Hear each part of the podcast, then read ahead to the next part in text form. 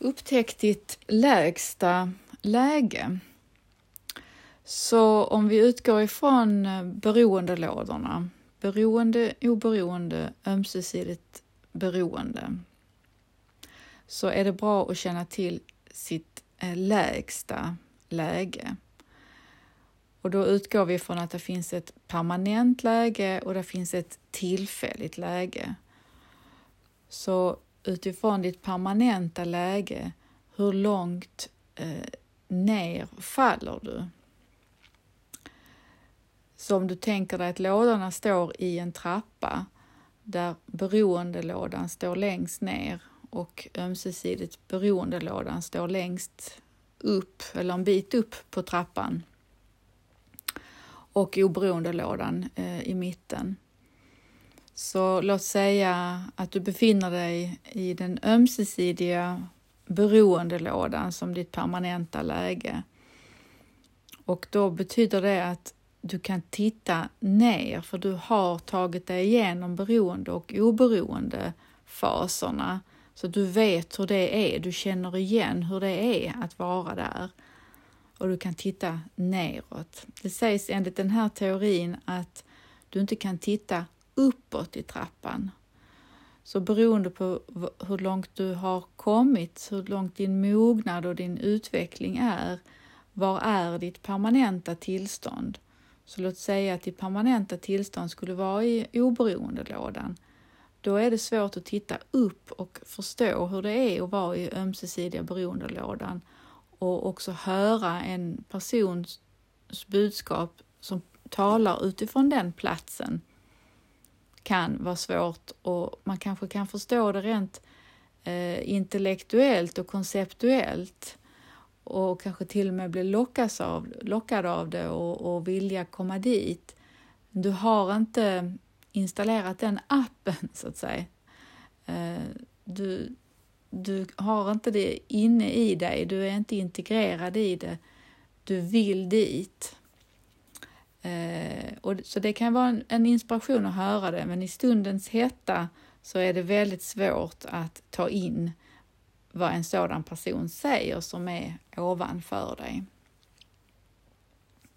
Så att vara väldigt ödmjuk, eh, klarsynt, accepterande att jag är här i min utveckling, så är det.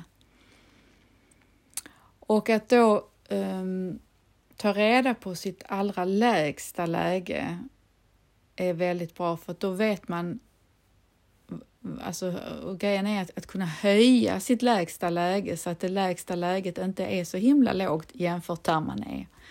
Så exempelvis, jag upplever mig själv som att jag befinner mig permanent i den ömsesidiga beroendelådan. Ibland triggar livet mig och en metafor för det är att det finns hissknappar som vi alla går omkring på och bär på.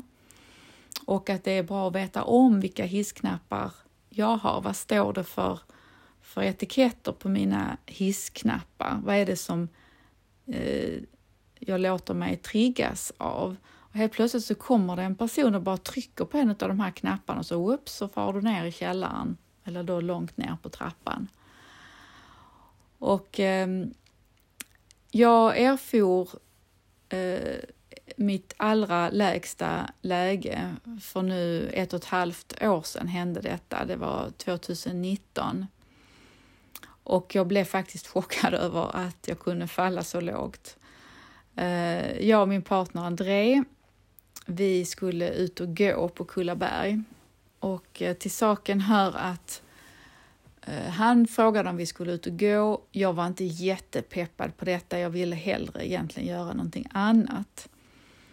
Eh, och det är ju ett annat kapitel jag kan komma tillbaka till. Men där och då så på något vis så upplevde jag in i mig att ja, det ska vi göra. Det, det tyckte jag var eh, ja, en bra idé att göra någonting tillsammans, trots att jag då ville egentligen göra någonting annat, vilket jag inte sa. Så vi kör iväg till Kullaberg. Vi bor i Arild så det är inte så himla långt.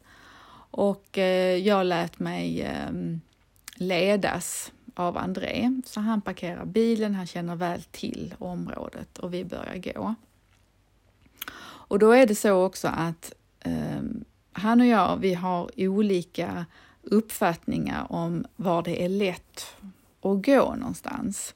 Och han vet om att jag helst går där det är liksom lätt att gå. Och lätt för mig, det är, det finns en stig, där är liksom inga trappor eller stup eller stenar eller stegar eller någonting sånt som du ska gå på, utan det är lätt att gå så att jag kan liksom lunka på och glida in i, i mig själv under gången. Så vi börjar gå och det är ju då eh, ganska så stenigt och det ska klättras och eh, jag tänker efter några sådana passager att ja, men det blir väl bättre snart. Han vet ju vad jag gillar och inte gillar. Och eh, vi fortsätter att gå och jag blir surare och surare och surare. Och argare och argare och mer och mer frustrerad och svettig och vill absolut inte vara där jag befinner mig.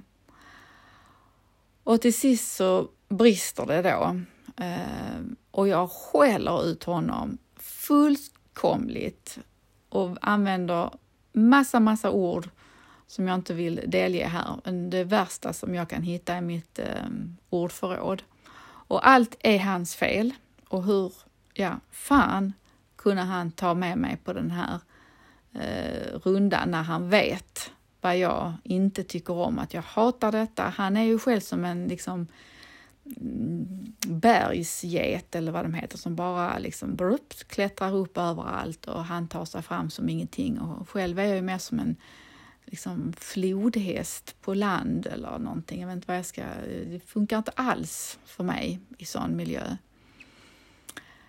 Eh, så allt är hans fel. Och jag skäller och jag skäller och skäller och han, och han håller sig lugn. Det är ju helt otroligt efter den eh, totala blåsningen han får av mig. Och på något vis så lyckas vi då eh, komma fram till något plant fält och jag säger, jag går inte en meter till, det liksom absolut inte, jag vill bara hem och det ska vara planmark, du får gå och hämta bilen och hämta mig här, jag går absolut inte någonstans. Och eh, när allt detta hände, jag var liksom helt uppslukad i, i, i mig själv och det fanns en liten del av mig som, som kunde observera detta att oj, vad hände här? Herregud vad, vad jag reagerade på detta. Den rösten kunde inte liksom ta över i stundens hetta där utan jag eh, lät mig helt identifiera mig och agera utifrån eh, beroendelådan. Det var ju där jag hade hamnat då, väldigt långt ner ska jag säga. För allt var ju Andres fel, att jag var och gick där på Kullaberg bland dessa eh, stup som jag då kallar det och för André är det väl mer någon liten lätt, ehm, litet lätt hopp liksom. Och jag, till sist så lugnade jag ner mig och eh, jag samlade ihop mig och jag liksom, vi gick lite tysta och jag kunde landa i vad det var det som hade hänt och, och det liksom klarnade i mig. Och då kunde jag uttrycka att för det första så ville jag egentligen inte eh, åka iväg och gå överhuvudtaget. Jag hade alltså kört över mitt eget behov och anpassat mig då till vad han ville göra. Och eh, insåg inte att redan där så började det skorra inne i mig att jag inte hade lyssnat och följt och uttryckt vad jag ville. Och sen då att eh, vi kom på den här vandringsleden som, som jag då inte ville gå på.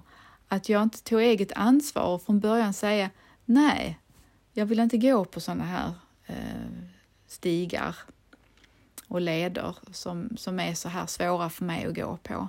Utan jag fortsatte ju att gå där för att han då eh, ville gå där.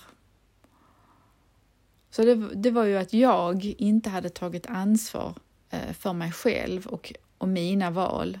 Och det kan vi komma tillbaka till min prägling som är så att jag är väldigt, väldigt anpassnings duktig, eller åtminstone har varit. Det är väldigt stor skillnad.